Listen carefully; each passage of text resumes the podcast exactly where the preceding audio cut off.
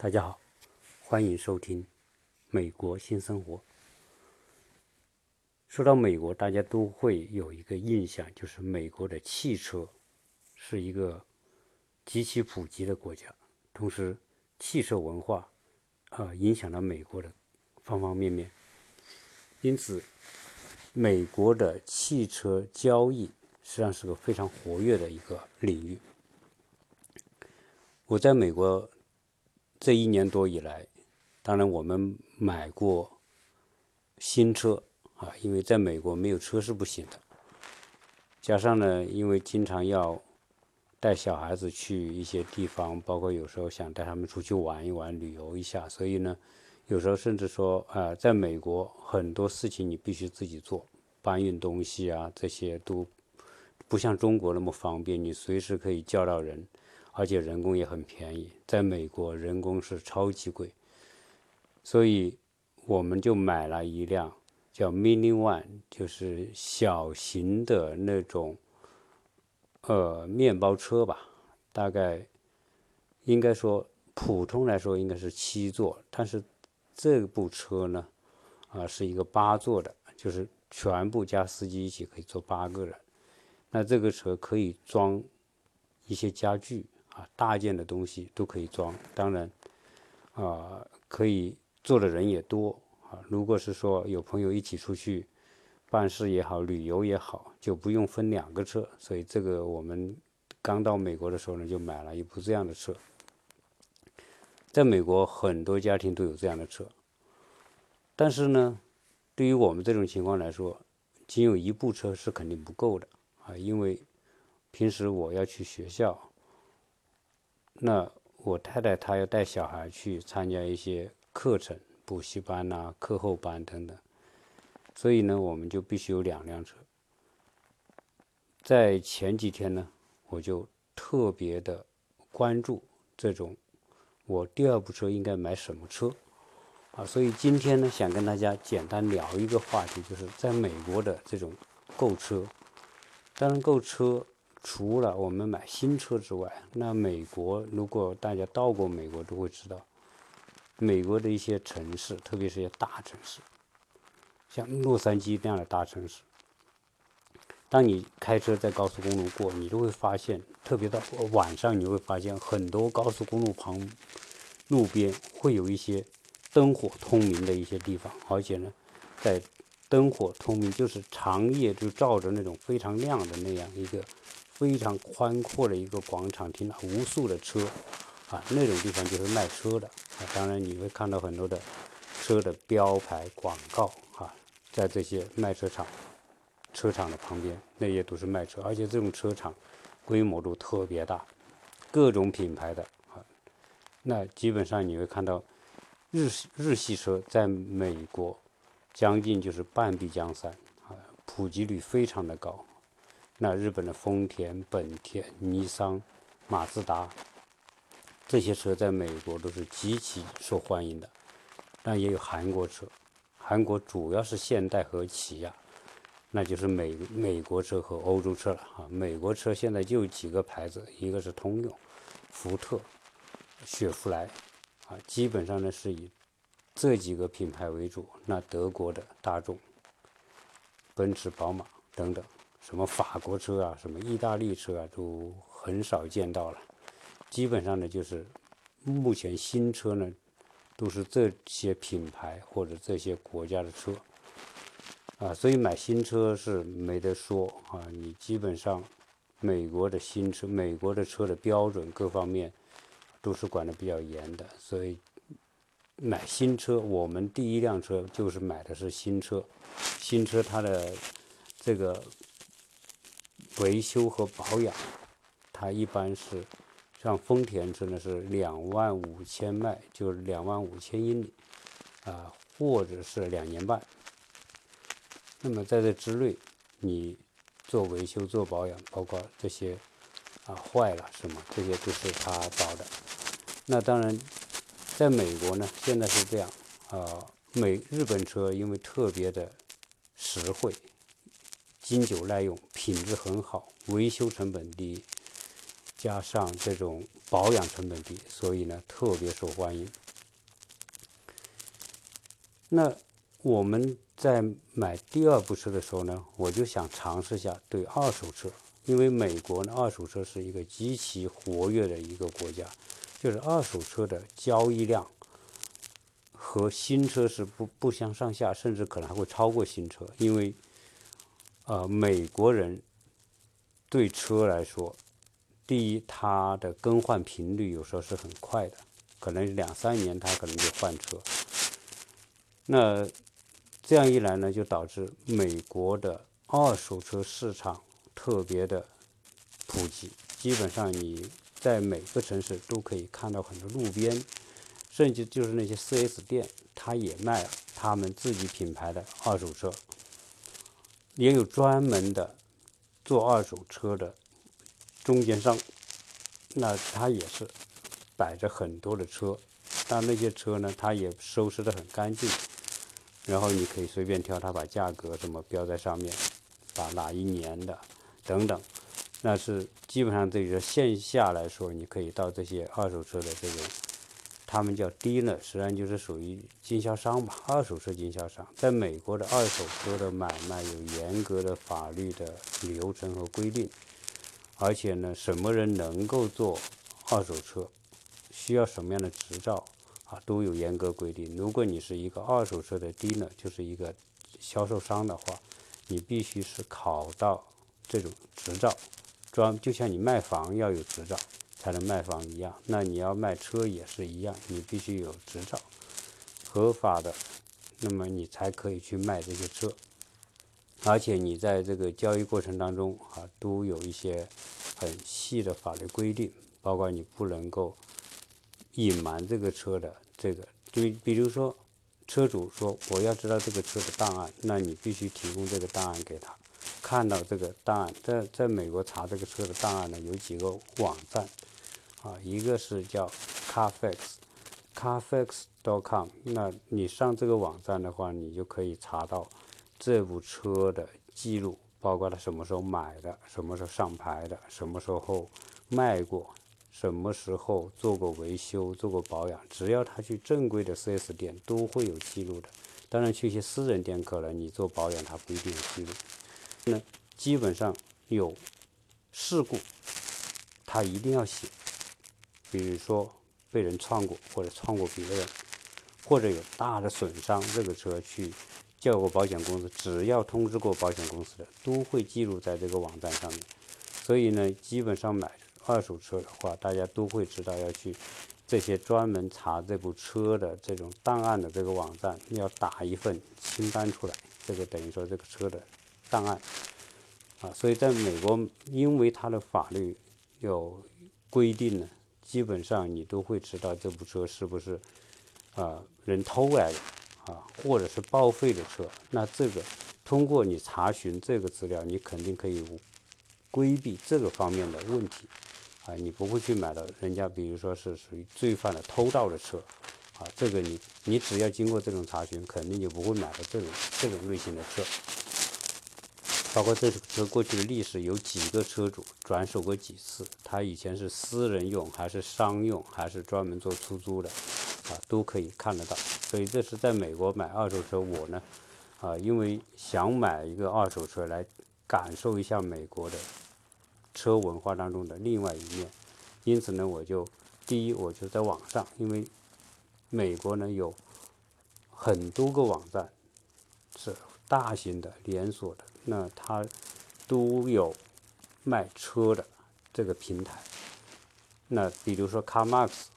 啊，这个是一个很有名的卖车的平台。就我刚才讲的 Carfax。Carfax，car 就是车那个，Fix 就是我们说的传真那个。Carfax 这个网站，它既是一个档案网站，查询车车的所有车的档案网站，同时这个网站它也卖车，而且在这个网站上卖车、买车有什么查车有什么好处呢？如果你在网上查他的车，他都会顺带就把这部车的历史档案。展现给你，你就不用去花钱去打一部车的档案。假如说你不是在他的网站上查车，你是在别的私人的低了、私人的经销商那里，啊，或者是在其他的那些呃 4S 店的他的那种卖场买二手车，如果他没有给你提供这个档案的话，如果你自己去，你得花三十美元去打一份这个单出来。啊，所以它不是免费打的，但是如果你在他的平台上去找车的话，他会给你免费提供这种东西。好，所以我们会说啊，那这样的话是不是就就可以很放心的去买这些二手车呢？实际上，经过我这大概有半个月吧，我基本上就会去留意，包括查看网站，包括问朋友，啊，包括这个业内的人。那实际上后来我发现一个问题。就是说，第一，美国的二手市场的车是特别多，啊，你可以在线下的实体店买，也可以在网上去找，这是没错的。而且美国的法律也确实有规定，说，呃，你必须你卖车的时候，如果业主要求你提供这个车的档案，你必须提供。但是你他不提供，你也不敢买嘛，是不是偷来的？对吧？是不是有大的事故？是不是有大的损伤等等？你你不清楚他的话，你不买。但是呢，我也发现一个问题，实际上，就算你能够拿到这一份档案，实际上这个档案也是不准确的。那我前两天我们就有一个朋友，他呢对车很很懂，很在行。我呢就请教他如何去买二手车，那当然他说哦，我们可以去去一些汽车修理厂去看，当然也可以去一些专门的这种 dealer，就是二手的这种经销商那里去看。那我们就先在网上找，先查这个车年代不要太久的。那现在在网上呢，就美国这个二手车是这样，只要你这个车是新一手车买来。过户完了，你交完钱，过户完到你手上，哪怕你第二天把这个车再去卖掉，可能就是折价百分之，你就要打个八折或者七折，你才可能卖得掉。啊，你不要说我昨天刚买的新车，今天卖少一点点钱，那那没有人这么会去买你的车。所以，美国的车的折旧，就是说新车和旧车之间。那是折旧的很厉害，所以很多朋友也会说，在美国，那如果你懂车，能够运气好的话，你可以找到很好的二手车。那对国中华人来说，特别是我们大陆的同胞来说，是特别喜欢买那些豪华车，是吧？奔驰、宝马、捷豹、路虎等等这些车。在国内是很多有钱人爱开的，到了这边呢，这些车是什么情况呢？啊，大家可能都有耳闻，因为美国的车它确实便宜，基本上来说，奔驰 S 级的车五六万就可以买得到，啊，宝马也是这个价，大体上同样牌子都是这个价，但是同样这些豪华车、二手车，比如用了两年，或者是。三年的这种车，可能车况还很好，它价格可能就是一半还不要，可能就是两三万，你就可以买到很好的奔驰、宝马那些二手车，用了两三年的这这种车，开了个几万卖的，两三万卖这种，啊，你可以买到这种车。所以很多国内的朋友来这边呢，就就很高兴啊，有的有特别有钱的，那当然不用说了，直接买新车，豪华的新车。那有些人喜欢在国内，可能说要买这些车，觉得太贵了，是吧？到这边想买开部好车，那他也可以去开，买一个二手的奔驰、宝马啊、路虎这些，可能算下来多少钱呢？两三万美元，也就是人民币不到二十万吧。啊，车况也很好，而且也没有多少年，可能都是一六年呢，啊，甚至一七年这样的车。这个呢就让。在国内没有条件买这些豪华车的朋友，到这边就特别有条件，啊，一保车服了。那我们去看这些二手车过程当中，实际上我们发现一些什么问题呢？可以啊，跟大家做一些做一些分享的，就是说，美国的二手车市场，实际上它的水是很深的啊。虽然美国是一个管理很严格，包括对这些二手车的经销商，或者你是 broker 啊经纪人，他都有有执照。然后呢，经常你要你去学习，而且可能过个两年什么，你都要去做一些考试啊，这样就是基本上来说都会有这些要求啊。但是二手车市场，我们发现是事实上也不是那么清、那么透明，因为我们这一次呢，在网上我们就看了一些车，感觉不错，也不是很。老大概也是一四一五年的车，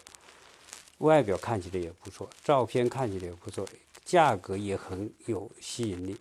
我们就把这些车呢抄下来，然后联系这些中间商或者是那些经纪人，说：“呃，我们想看你的车。”那对于老美来说，那肯定的，你只要说要买车，要花钱，那他们都很客气的。说话也很有礼貌，很有耐心。有时候我们英语不灵光的时候，你，嗯，他也很有耐心跟你聊。那我们就约了几家，就去看。呃，这一次我们去呢，就去到一个就亚特兰大的南边啊。亚特兰大呢，这个城市很大，南边呢当然是黑人会比较多一点的去。我们开到那些。专门的这种卖二手车的那些地方去，发现，哎，他网上展示出来很好的那些车，一看实物的时候也会吓你一跳，因为美国大量的有拍卖车，很多的这个中间商就就是做倒手的，但是呢，你看他的记录也很好，很干净，没有没有事故。没有偷盗，没有损伤，也有做保养，但是你一看车况，吓你一跳。很，我们看了好几辆车，大概有四五辆车，都是这种情况。网上看特别好，实地你看车，哎，你看外表看好像也还行，你一开就不行了，因为这些车呢，有可能就是说，有一种情况，在美国啊，是，就算你查档案，可能都查不到的。就是很多人呢，特别是我们说有一些族裔的哈，我就不说具体什么族裔的，有一些族裔的人，他出了事故，他不报保险，他也不报警。在美国报报警和报保险，会带来一个很严重的后果。假如说他出了一个事故，那这个事故有可能是他撞了别人。追别人尾啊，或者是什么情况撞到别人，撞到别人之后呢，可能这个车就要去修。很多的人，这一类的人就是他就不报警，他也不报保险公司，因为一报警报保险公司，就一定在那个我说的 CarMax 那一类的网站上就会有记录，留下一个记录。他们就宁愿什么呢？就自己来解决，自己。去修车厂去修，自己花这个钱，他为的就是不留下这个记录，因为留下记录，在美国来说，可能就会带来第一，你的保险费啊会高，不仅你这个保险费会高，还会联动到你其他的方面的，包括信用，包括这个跟银行的关系等等这些都会有影响，实际上。可能给你带来的负面的影响会特别大，所以很多人就宁愿就是出了事故就自己找修车厂弄一弄，自己出钱，然后呢他就卖掉。他卖掉之后呢，因为他没有报过保险公司，没有报过警，那么在那个他的车的档案里面就没有这条记录，所以呈现出来的是记录良好，但是当你一看车的时候吓一跳，啊，所以呃车况也不好。然后车问题也很多，很严重。所以在美国，如果是说特别懂车的，你可以去买这个，去去找一找二手车里面，二手车市场里面确实有一些很好的车。什么车是值得买的呢？就是说，在美国有很多人是正常淘汰的车，可能他开了三年四年，他想换一部车，可能升级换一部更好的，可能平时这三四年前他买了一个丰田，买了个凯美瑞。可能四年之后，哎，他想换一个路虎，或者换一个宝马，或者换一个德系车，那自然这部车呢，他就要卖掉。而这是属于正常淘汰的，没有出过事故的啊，他只是他自己要升级，或者他有其他的原因要卖掉的。如果是这种正常淘汰的车，一般来说三四年的车都一定是特别好的。如果能够买到这种车，那是很幸运的。如果懂车的人，啊，就运气够好。花精力和时间，不是说你随便到路边找一部车都是这种车，啊，有可能你找到那部车就是它隐藏了它事故这个历史，啊，因为它没报警没报保险，但事实上是出事故的，啊，有可能就会出到那种车。那这一次呢，我去买车呢，我很幸运，我遇到了一个朋友，这个朋友也是刚刚认识的，他呢是做车这一行的。啊，他是他姓张，这位先生姓张哈，呃，他从北边的底特律那附近搬到亚特兰大，而且他前面的工作就是在通用在福特汽车公司制造厂面里面工作，所以对车特别熟悉，特别了解，对美国车的这种情况也特别了解，我就很非常有幸认识他。他来到这边之后呢，他就为我们这些华人朋友做了很多的这种服务，啊，包括跟我啊去说帮我们去看车啊、找车啊，而且他也非常有负责任的去帮我们把一些有故障的车、有问题的车，虽然档案里面没有记录，他用他的专业知识告诉我们怎么去规避啊，所以这一次呢。他跟我一起去看车，那很多不好的就是我们不看他的记录，就看他车况，啊，他的专业知识确实对我们去找这种二手车是非常有帮助，所以我我非常的感谢他啊为我们所做的这一切。为了表示感谢呢，我预备什么呢？会请他专门。到我的节目里面来，以他的专业知识来跟大家谈一谈美国的二手车这个行业是什么个状况，以及如何去选购一辆真的是价廉物美的二手车啊！他如果他上节目来谈这个的话，一定可以让大家学到特别多的关于二手车的知识，以及二手车买卖的某一些。方法啊，让自己在买二手车的过程当中不会吃亏啊。首先呢，因为二手车它的价格是很便宜，如果相对于新车，你可能只要新车的三分之一就可以买到不错的二手车。但是前提是你要会看车啊。那这次我买车的时候，我就发现了一些细节。那他通过看车的前。架和后架，就是发动机装发动机的那个架子，他就会知道这些车是不是有撞过别人、追过别人尾，或者是说被别人追尾。因为实际上出事故里面来说，最多的就是你追尾别人，或者别人追尾你。如果轻轻的追尾，那都当然是没事了，基本上就是。呃，你可以报保险，不不报保险是吧？报保险，未来你的保险会加的很多。很多人如果是轻的话呢，大家就私下就解决，就不报保险。啊，那如果是你被别人追也是一样的，他就说他能够告诉我们如何来判断这个车是被人追过尾，或者是你他追过别人的尾，而且是严重的。啊我小的刮擦、磕磕碰碰，我想谁都有哈。是一部车开了两三年，可能都会有一些刮擦的情况，但是这个一点也不影响这个车的质量和稳，它的这种这种稳定和他的驾驶。但是如果有严重的追尾、被人追尾，或者是侧碰等等出现这种情况的话，当然这个车就不能买了。但是呢，如果你不懂车，你就没有办法知道。那有些人是凭经验，有时候经验也不管用啊。有些人不伪装做的特别好，但是这个这个张先生，我叫他小张哈，因为他年纪。比我小很多了，哎，这个小张呢，他就特别专业，他有一些专业的设备，就是说他不是用感觉来判断这个车，他是用设备来检测，用数据来判断这个车是不是值得买，啊，是不是有大修过，是不是有事故，啊，至于怎么做的啊，我想呢，他如何怎么来做到这一些检测？车的这种质量呢，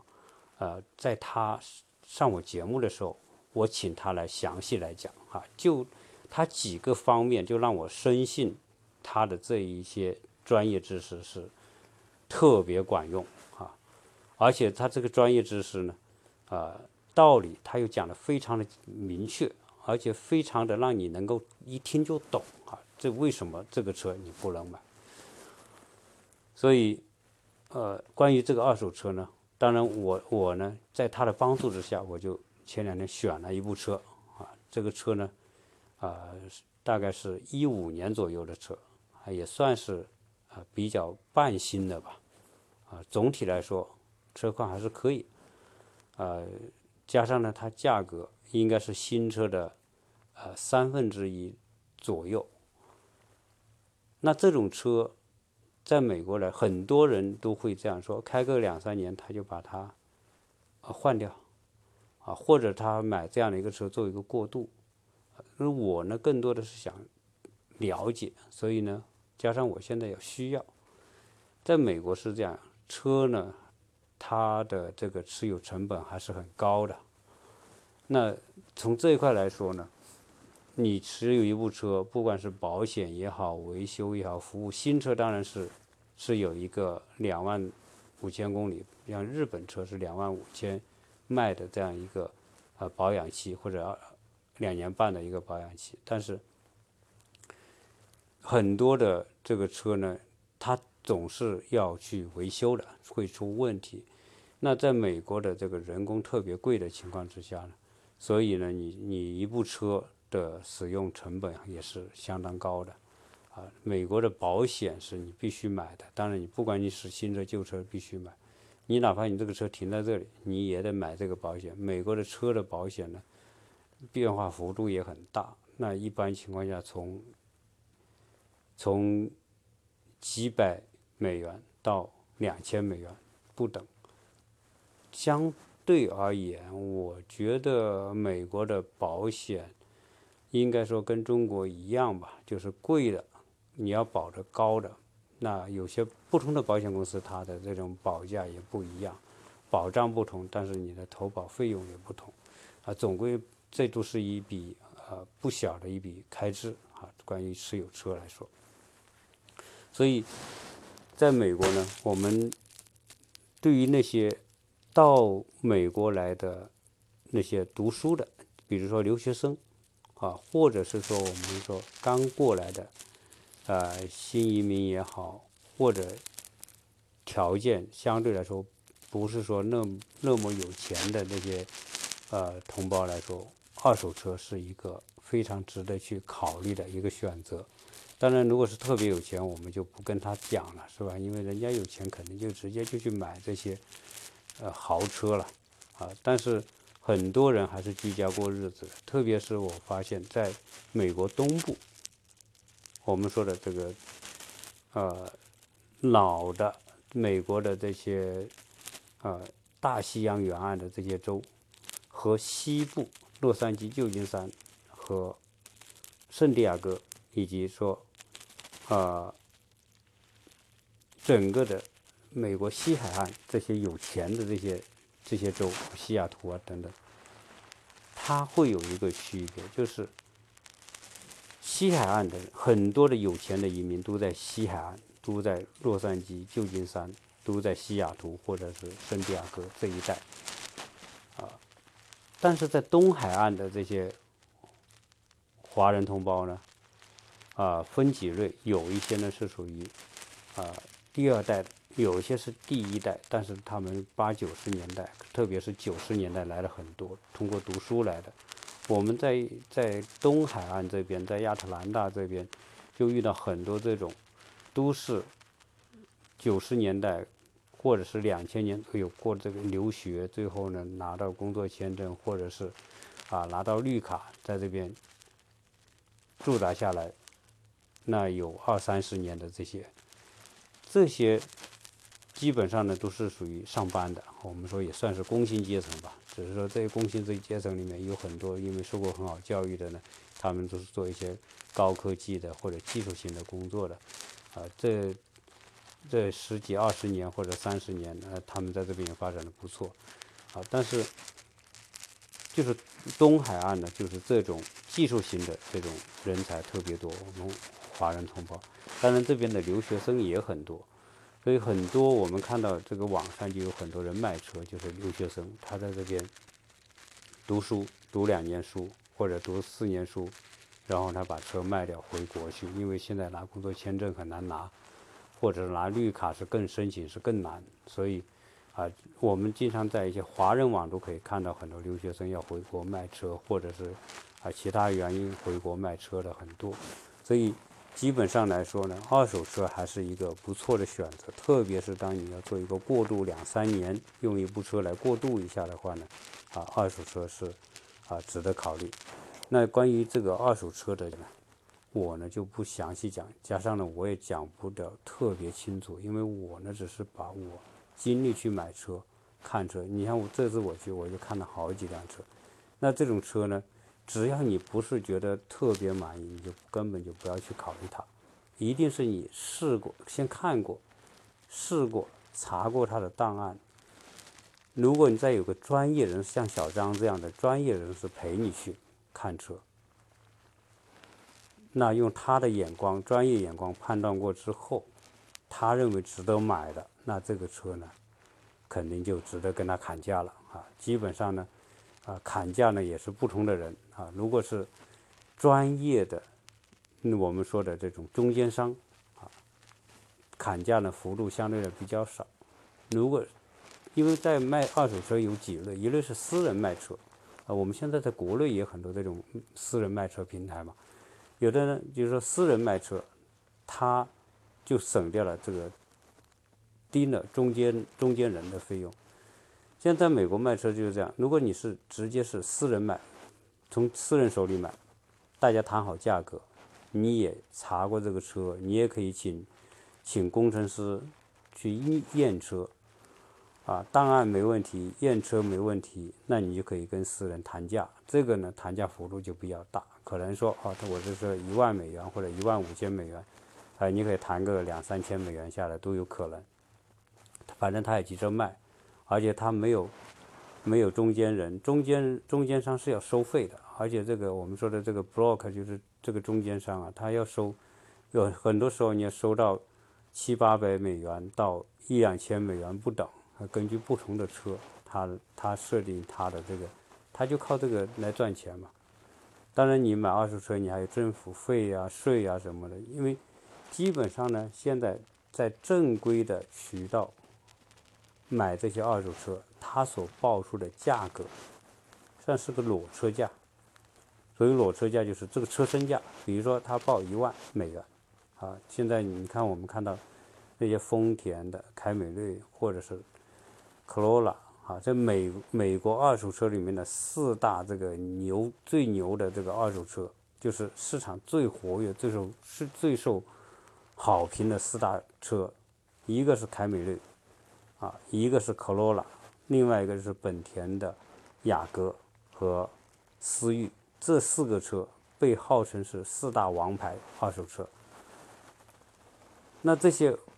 这些二手车，你。如果说一万二或者是一万五啊，基本上呢，你要是好一点的车，这些这些丰田或者是本田，可能都是标在一万二到一万五、一万七，但这只是裸车价。当你真的看好这个车，真要买的时候，这个这个中间商他就这个店呢，他就会给你一个清单，他这个裸车价，他告诉你，他再会列出政府收税收多少，啊，这个是交给政府的，那肯定是交易税，这个没办法。同时呢，还有他的这种中间人的中间商的收的他的佣金，啊，再有其他的几笔这跟税有关的费用，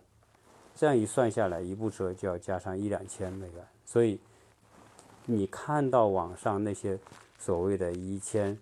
一万二、一万五，实际上你还要加个预备，加个两千到三千。啊，才可能真的买买来这部车，所以基本上买好一点的车呢，二手车可能都会花到一万一万五到两万多的这个样子，啊，这是属于你要挑比较好的车的这种状况。关于这个，呃，我们这一次去的话，啊，我们就会就看到这种，啊，第一呢，尽量是找一些。正规的，因为正规的这种，就是我说的正规是什么？是真正专业做二手车。比如说你找 CarMax 这种网网站，哎，它的价格是透明，它不跟你砍价，但车收拾的很好，看上去很舒服、很干净，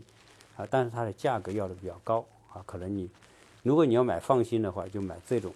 CarMax 这种车啊，它给你验证，它给你保证它没有事故，没有什么。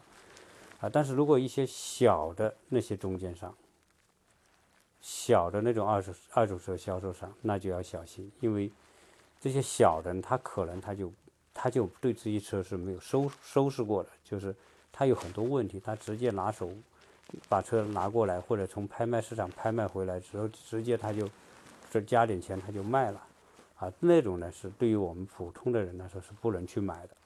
啊，除非你特别懂车，而且你觉得价格合适。好，所以今天呢，呃，关于这个二手车呢，呃，以我自己的这种感受呢，跟大家去简单的做这么一点分享。呃，我准备在接下来几天呢，会邀请那位小张，他是一个汽车工程师，呃，来跟我一起聊一期节目，当然是以他为主，来介绍这个如何去。找一个二手车，我今天说的只是一些面上的东西，啊，他说的才会是一些专业上的东西。如果是，呃，要买二手车的，听他来谈这个，一定会有很大的收获，或者会学到很多关于美国二手车的这种市场以及美国车文化的一些东西。那么，欢迎大家到时候来听他的节目，呃。基本上呢，可能就是在下面两三期里面就会出现他，甚至我还会跟他聊到美国的汽车工业基地，因为他前面四五年就是在在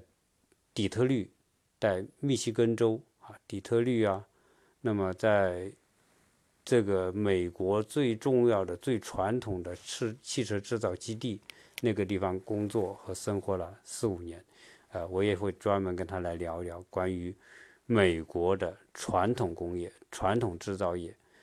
呃，特别是最近出了一个名词叫“美国的铁锈州”，就是那些老的工业基地，呃，那种现状是什么样子的？呃，我觉得他跟我聊完之后，我觉得特别有兴趣哈，因为这种东西呢，对于我们啊同胞来说，中国同胞来说，可以更细致的了解到美国的。呃，目前的一些状况，特别是它的工业制造业，传统的像传汽车这样最传统的、最美国但曾经最辉煌的这样一个产业，它目前的现状是什么样子的？那么欢迎大家到时候来听他跟我们聊。这一期呢就聊到这里，谢谢大家收听。